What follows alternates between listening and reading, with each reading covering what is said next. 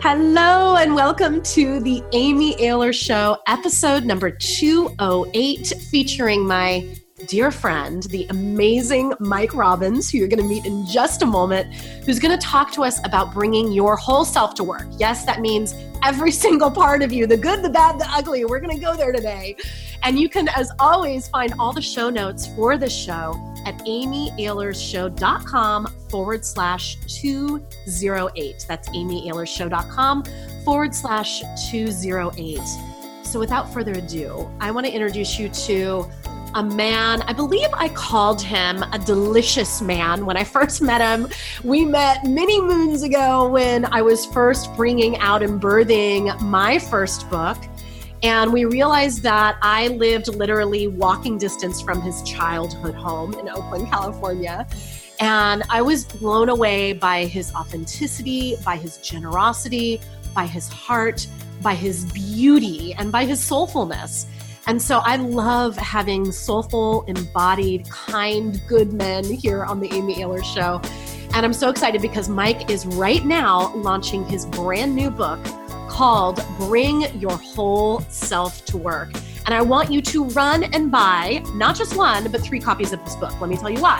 I always say this because I want you to keep one copy, of course, for yourself, one copy to gift to someone, and then just keep the other copy on your shelf. And then when the spirit moves you and you feel inspired, gift it to someone that's like, you know what? I know the exact book for you. That's what I do. And I just love being able to gift, like, be a little book fairy out in the world. So, Mike is an incredible speaker. He speaks around the world uh, for companies like Google, just to name a few, Charles Schwab, things that are big in the world. And he also used to be a professional baseball player. Can you believe it? And so he really brings his messages of authenticity, of being yourself, and of course, really being yourself at work to every single aspect of his work. He also has two gorgeous daughters and an absolutely stunning wife. I love him. I love his entire family. And I'm so excited that he's here. Mike, thank you so much for being here on the Amy. Oh, you're welcome. You're welcome. I was just sitting here grinning from ear to ear as you were saying all those wonderful things about me and my family. it's true. I feel that way. Well, and I also just want to mention your two other books Focus on the Good Stuff and Be Yourself. Everyone else is already taken. And Nothing changes until you do. Wait, this is your fourth book. Fourth book, yeah. Oh my gosh, I can't believe you've done it four times. That is amazing to me. Having yeah. done it twice myself, I'm like, wow, it's it's a, it's intense, isn't it? Yes, I know. And right in right in the throes of launch, I'm excited, but like, wow, what did I sign up for? I know, right? I know. Gosh, it's like childbirth. You don't remember any of the things, and then you just go through it again, and you're like, what? What was this yeah. about? Oh my goodness. Yeah. Yeah. So, you know, one of the things that I really wanted to talk to you about today is I feel like for me, as I work more as a keynote speaker and doing corporate programs inside companies, when I'm working with people at Google or wherever it is that I am, I often will hear this, what I would call a big fat lie, about that you just can't be emotional at work. You just aren't supposed to be authentic at work. And you're certainly not supposed to be vulnerable at work. Right. And one of the reasons I love you is that you model vulnerability and authenticity so beautifully in every aspect of your life. And you're really bringing that message specifically to the corporate world. So, will you talk a little bit about that and the impact and why someone should even bother doing that? Well, look, I mean, I think a lot of us, for a variety of very understandable reasons, have some fears and doubts and concerns about being too vulnerable or too emotional at work um, yeah. You know, and a lot of times, I mean, I think you and I talked a little bit about this when you came on my podcast about a month and a half ago that the rules can be different or they seem to be different for men and women. Right. right. And one of the things that I often hear about, because some of what I do, similar to you in the way that I work, particularly, I mean, if I'm speaking, it's one thing, but also when I come in and I work with a team or do a workshop, you know, I'm attempting to and wanting to really create a safe enough space where people can be as real as possible. And when they do that, sometimes what happens is people get emotional, right? So there are some tears and oftentimes in general people get a little uncomfortable with tears for a variety of reasons but especially at work it's like right. work, right? and again what, what i see and again not to over generalize this on gender lines but for men in general we have been taught not to cry not just at work but at all like right. don't cry cry suck it up be a man all of that stuff that although the world has changed in a lot of wonderful ways, there's still a lot of us who got that training and still get that training as young mm. boys and as men. So a lot of us have shut off our emotions to the point where it's hard to even access them, whether we're at work or with our families or our friends or anyone. Right. For women, what I hear, and again, you would know this better than me, but I hear this a lot from women, particularly at work and in the business world, is like if I'm too emotional, I'm not taken seriously. Right. Oh, there she goes again. And you know, sometimes I'll hear a woman say, I try really hard to keep it together. And then, you know, they'll get mad even at times we start to do it. Now, now I'm a mess and I'm crying. And, and, and so while I, I totally understand that, again, I don't know what it's like to be a woman, but I think at some level, what I'm attempting to encourage people to do is can we be as real and as human as possible? And sometimes that might involve us being emotional. And hopefully, it's also a choice. You know, we don't have to be vulnerable and, and emotional all the time. But if we can or we have the space to do that, it really benefits us and all the people we work with. How do you feel like it really benefits the people that you work with if you're in a leadership position, let's say, um, and you have some vulnerability, maybe you have some tears or there's something going on in your personal life or what have you? What have you noticed happens for the teams when their leaders show that kind of humanity? Well, it's big. I mean, one thing I'll say before I even answer that directly is is in the context, and you mentioned I know you've done some work recently at Google, and yeah. you know, Google's been a client of mine for many years. You know, Google did a study a few years back that you, some people who are listening or watching may have heard of called Project Aristotle. And what they did was they spent three years studying. First, they started just at Google, and then they expanded it out across the industry and technology, and then across many industries around the world. And they were studying and trying to figure out what are the key components that create high performance for teams. Mm-hmm. three years of studying and looking at all this data and metadata and crunching all these numbers, they came up with five components, and the number one component is what they call psychological safety. and, and that basically means, right, it's trust at a group level. It means I can be myself, I can make a mistake, I can get emotional, I can have an idea that nobody agrees with, I can disagree, I can take a risk, I can do all these things, and I'm not going to be excluded or kicked out of the group. So, as a long way to answer your question, when a leader is willing to show up and he or she is willing to be vulnerable, admit a mistake, admit some of their own insecurity or their doubt, what that does, it gives everyone else on the team more permission. Because, like, if the boss acts like that and is willing to say, Hey, I messed up, or this is hard for me, or I'm having a hard time with this, or I'm uncomfortable with that, or I think I screwed this up, or whatever they say, that in them embodying that, it gives everyone else permission. I say to leaders all the time if you're not vulnerable and authentic, it's not that your team can't be, it just makes it 10 times harder for them to be. Right. But if you are, it makes it 10 times easier. It's not a guarantee they will be. So when I see leaders that are willing to lead that way, um, they just give more space and permission for their team, and that creates more of that psychological safety, and then they can perform better. Well, and I love that you're link. I just got chills when you said that because I love that you're linking it to performance. Yeah. Because it's really it, you know we think that if if we're just like a perfect perfect drive hard hustle you know in that that way that that's when we're going to have higher performance that like the emotions the vulnerability the humanity is getting in the way of us actually performing when what i hear you saying is the exact opposite is true. Right that, and it you know because then you can risk. Right. I mean it's somewhat paradoxical but i think yeah. this you know and you mentioned in my introduction right i mean i played baseball for all those years right and and as an athlete, one of the things I wish I would have known when I was younger that I didn't know was that it was okay. I used to feel really, really nervous and anxious before I would pitch, before I would play baseball. And I, you know, and I was good. Yeah. You know, growing up, it was like I was one of the best players on the team, and I couldn't understand like why am I nervous? Right. Right. Like it didn't make right. sense. No one explained it to me. And if I ever admitted it even a little bit to some of my teammates, they would look at me like, "What are you crazy? Like you're really good." And I was like, "Okay, never mind. I'm just kidding." You know. Right and but what i learned over time with that and especially now as i go back and i do work with some athletes even though most of my clients are in the business world is when we have the space right that we know i can mess up i can admit that i feel scared i can express that i'm stressed out not like in a whining complaining way but just like i'm feeling overwhelmed when we have that space the irony is we're less likely to make mistakes right? It's like when you know you can make a mistake yes. when it feels like you can't right? When someone's like breathing down your neck and looking over your shoulder and micromanaging you, like, don't mess it up, you know, you're more likely to make a mistake because it's like super stressful. But when you have the space to know, like, hey, you know what? we trust you and believe in you and if you fall on your face we'll be there to pick you up and like then we're less likely to do it and we're more likely to take a risk and do something extraordinary that we wouldn't otherwise if we didn't feel that sense of safety it's calling to mind a story i was just telling a friend the other day who's launching her first book.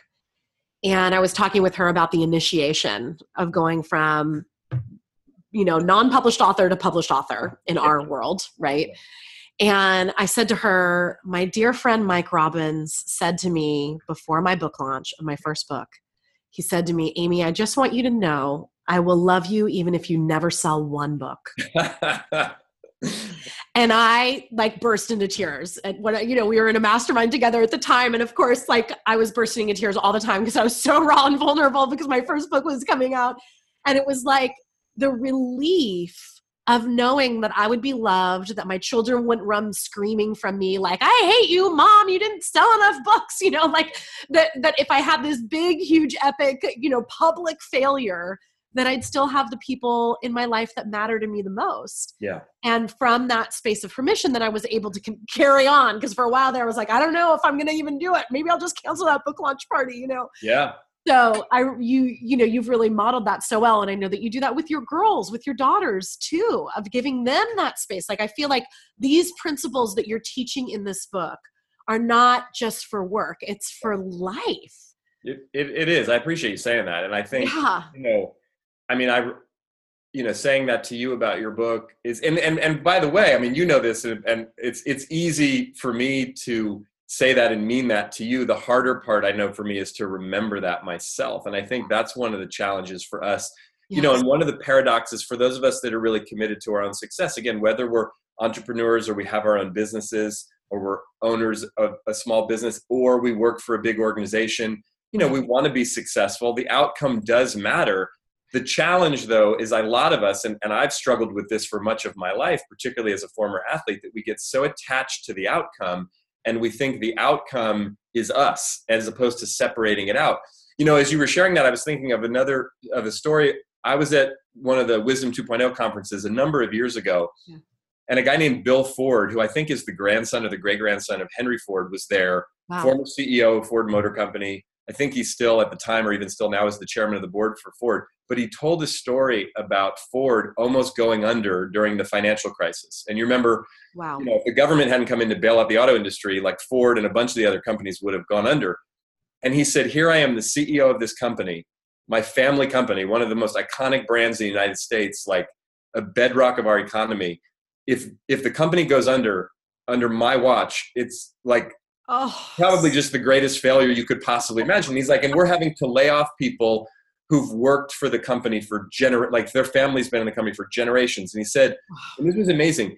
He shared on stage at Wisdom 2.0 that he'd been practicing meditation and had been worked with Jack Kornfield, who started the Spirit Rock Zen Center for like 20 years. And he said, I would get up every day and I do I would do my loving kindness meditation and I would just ask for guidance, like, what can I do today to be kind? What can I do today to be loving? Even in the midst of all this. And he said, I got to a point where I made peace with the fact that even if this thing goes off the cliff and the company implodes and we have to let everybody go and it's this epic failure, he said, I realized that the people who know me and love me are still going to love me. And like, yes, this is going to have significant impact. And yes, it's going to impact a lot of people's lives and livelihoods as well as mine. But he said, when I got to that place to realize I would be okay, even if that horrible thing happened, he's like, something sort of clicked inside of me. And he's like i was much more effective as a leader in making some of the decisions we had to make. And to me i'm sitting in the audience listening to him talk and thinking you know i might be worried about a book not selling or about something happening or whatever but i can't imagine being the ceo of my family's company with thousands and thousands of employees i mean all of that pressure. Right. but i thought if he could feel that way and make that peace then maybe i could and maybe the rest of us could. And that's part of why our own personal journey is really important in relation to our work because how we show up at work is how we show up in life. So I just want all of you that are listening to take a moment and just look at is there any area of your life where you're collapsing your self worth, your self love, your value as a human being with success, with that exterior success? And it, you know it's like when my first book was coming out i was i really had my inner mean girl in my mind right? That inner critic in my mind that was saying to me oh and by the way if you don't sell enough books you're not okay. You as a human being you're a failure. Not that you failed but that you are personally are a failure right, right. and so it's like we can get into that mindset where we collapse those two things. Yeah. and when we can uncollapse them you know even before we were just recording we were talking about your you know your book launch that you're doing right now and I was saying, I just love it because I love hearing that you're not collapsing those two things, that you're playing the game called let's get this book out into the world. Let's touch as many lives as possible with this beautiful work. And again, I really want to encourage people to check out the book. You can go to Mike's website, mike-robbins.com forward slash work. And of course, that will be in the notes as well but you know i love that you're playing the game as just like oh this is just a game but actually i'm not putting my self-love my self-worth for grabs yeah you know i appreciate you saying that and one thing that i recently i've found myself i've been watching some historical documentaries about just certain periods of time in american history um, you know about Kennedy's assassination or about Watergate or things in the you know the Vietnam War. So you know not too far, but but long enough ago as I'm watching these things now. You know I was born in 1974, so most of that stuff happened in the decade or so before I was born. But watching them has had me have some interesting perspective, both on our country, but also on life, but also realizing the vast majority of the people I'm watching in these documentaries were really, really important people at the time. Most of them are dead a bunch of them I've never even heard of. And I'm thinking these were like the most important people in the country at the time. And this was like 50 years ago.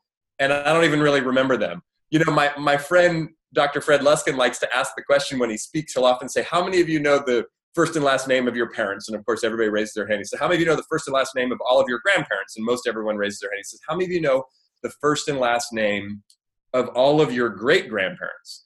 and very few people know all of them. He's like, how about one of them? And he goes, how, how about your great, great, and he gets to the point where you're in a room of a couple hundred people and no one can raise their hand. He's like, you don't even remember the first and last name of your direct descendants. Right. And you and I walk around in life worried, like, oh my God, I messed this up. I thing. And it's like, you know, your great great grandchildren, you'll be lucky if they even know your name.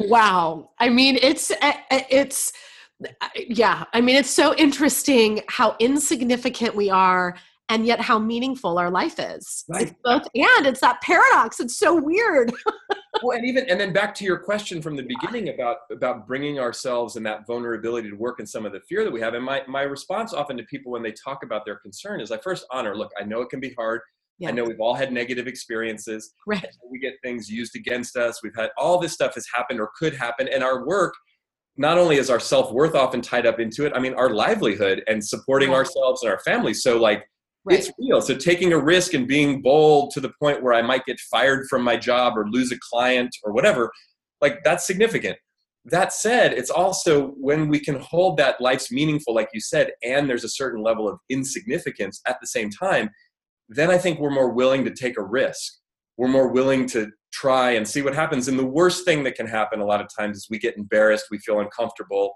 or we lose out on some opportunity. And usually within a relatively short amount of time, even if it's something really painful that happens, we can look back on it and see the lesson.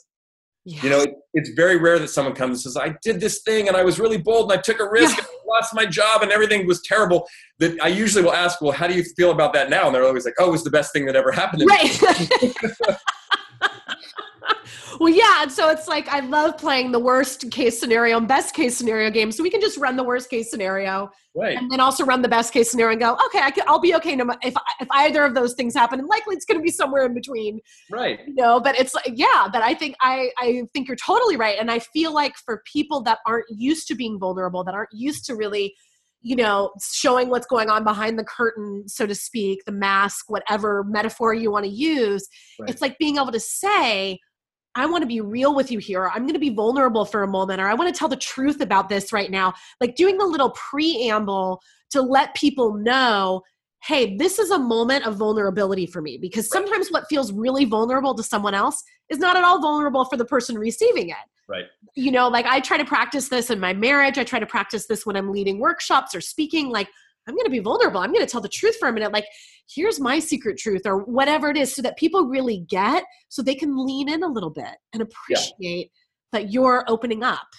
Absolutely. And that does, it gives people the sense and some context around it. And, and hopefully it can make it as as safe as possible. Right. In, in a really practical way, Amy, one of the things that I often talk to people about in this context, again, in our professional lives, whatever kind of work we do, what's really important to a lot of us, understandably, is we want to have credibility. Right. The fears that we have is again, if I get too emotional, right. if I'm too vulnerable, or I admit, you know, I start to cry, or I admit yeah. I don't know something, or I, I need some help on something, or I screwed something up, it's going to damage my credibility, right? right? And look, it's not that it can't, and there are times when it might. So we have to be mindful of who we are and where we are and what's going on. However, there's two types of credibility. There's professional credibility, which is about our resume and our track record, or we work in a company, our title, maybe where we went to school, the results that we've produced. You know, even to your point, in the kind of work that you and I do. I mean, things like book sales and status and, and all the, I mean, those things, that's all part of professional credibility. It goes on the resume, it goes in the bio, and it matters. However, there's another, I think, more important type of credibility, and that's personal credibility. Mm. And personal credibility isn't about where you went to school or what your job title is or you know what results you've produced or any of that stuff it's about can i trust you? Can i relate to you? Yeah. Do we have a real human connection? And what's happened in today's business world in a lot of ways because we have all this great technology like this technology that allows you and i to have a conversation here and record it and people to listen to it or watch it and companies use this all the time so we can connect and communicate all over the world instantaneously. But what often gets lost is real personal connection yeah so personal credibility again think about everyone who's watching and listening to us think about the people that you trust the most the people that you work with that you know that person has my back that person i'll take their feedback I may not always agree with it or like it, but I'll take it. It's because they have personal credibility with you. It's not because they're the smartest person you know, or they went to the best school, or they sold a bunch of books, or whatever the heck. Right. you know I mean? It's because, like, wow, like that person has credibility with me as a human being. And if you have both professional and personal credibility, wow, now something really amazing can happen. I love that. I love that. Well, and I know in your book you have five principles. And I just want to, before we wrap up here, just state them. The first one is be authentic, which I feel like we've really talked about here about the power of authenticity. The second is utilize the power of appreciation. Is there any little nibble that you want to give us about that? I would say just understanding there's a distinction between recognition, which is about performance. That's thanking someone formally or informally for a job well done. Appreciation is more about people's value. It's yes. about that personal credibility, connecting with the human being behind the result, the success or the failure. Like that's utilizing the power of appreciation. Love that. Um, principle number three is focus on emotional intelligence.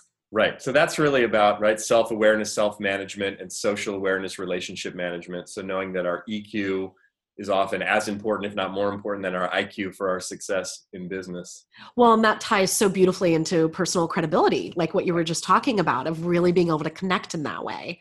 Yeah. Uh, principle number four is embrace a growth mindset. Yeah, growth mindset. People probably heard a little bit about this. There's a professor at Stanford named Carol Dweck whose work is all focused on this concept of growth mindset. And it's basically the idea that we we understand that we can actually improve at anything that we're willing to put our minds to if you will it's also looking at everything that comes our way even the challenges and the setbacks and this is so much maybe what your work's all about it's like mm-hmm. looking at it as a growth opportunity right and not being the fixed mindset is that inner mean girl is that inner critic that's like you have to be perfect or else you suck right. you know right. I mean? like right. it's just like we always fail when we're in that fixed mindset place and we're very constricted growth mindset is much more expansive Beautiful. And then the fifth is create a championship team. Yes. And that's really about, you know, I've always like I loved baseball, the, the sport, but I also loved the whole team dynamic. And in sports, we have this concept we would call chemistry. Like you have good chemistry or bad chemistry, and it wasn't about the talent; it was really about the relationships. And when I left baseball, Amy, I sort of erroneously thought that was a sports thing, and then I got into the business world, and I realized, oh, that, that's not a sports thing right? Yeah. But it's that intangible thing that brings us together. And that's why it's so important, even with all the technology we have these days, the human connections, the human interactions, the building that personal credibility with each other. I've seen this over the years, 17 years of working with teams in organizations of all different types. that chemistry, that culture, it trumps strategy, it trumps talent, it trumps, you know, any kind of skill and ability every day if we've got that. And if you don't have that, it's very difficult to succeed. Beautiful. Okay, so I want to wrap up with asking you a question that I try to ask all my guests here on the Amy Ahlers Show, and that's just what's messy and what's magical about your life these days, Mike Robbins. Oh God, a, a, lot, a lot on both ends. I know, right? um, I mean, what's messy? I would say, you know, a, a number of things, but right now, um, you know, our girls are twelve and nine, and just I'm finding myself having a bit of a challenge. Like I get it in my brain, but my heart hasn't caught up yet that like we actually have a preteen and she's not a little girl anymore. And like understanding what it means to be the father of a preteen. It, it's it's exciting, it's challenging, and it's just like I and I'm saying and doing all kinds of weird things all the time. um, you know, but that also mixed with the book launch and everything going on, just trying to be present and engage. And it and I feel like at times I'm completely just have no idea what I'm doing. So yeah. very humbling. and and what what I would say is magical, ironically, is some of the same thing. Yes, it, it's all the learning, and both both with with our girls and what I'm learning about myself as a father, but also I think with with my work that I'm finding mm. more opportunities to practice bringing my whole self um, seeing where i get where i get scared but also where if i just stop pushing so hard which is a challenge for me i'm seeing amazing things show up when i'm less attached yeah. so that's been kind of magical that's awesome Mike, thank you so much for blessing us with your presence on the Amy Ahlers Show. Again, the name of the book is Bring Your Whole Self to Work. It is launch week right here and now. Go and check it out at Mike dash Robbins forward slash work. And Robbins is spelled with two B's. And of course, it's in the show notes, Amy Ahlers Show slash 208. So, with that, darlings, I'm sending you off with a huge hug until the next Amy Ahlers show and reminding you you can pick up your Wake Up Your Inner Wisdom kit at wakeupcallshow.com. And with that, I will send you off, sending you off with so much love. Keep embracing the messiness and the magic of life. Bye bye.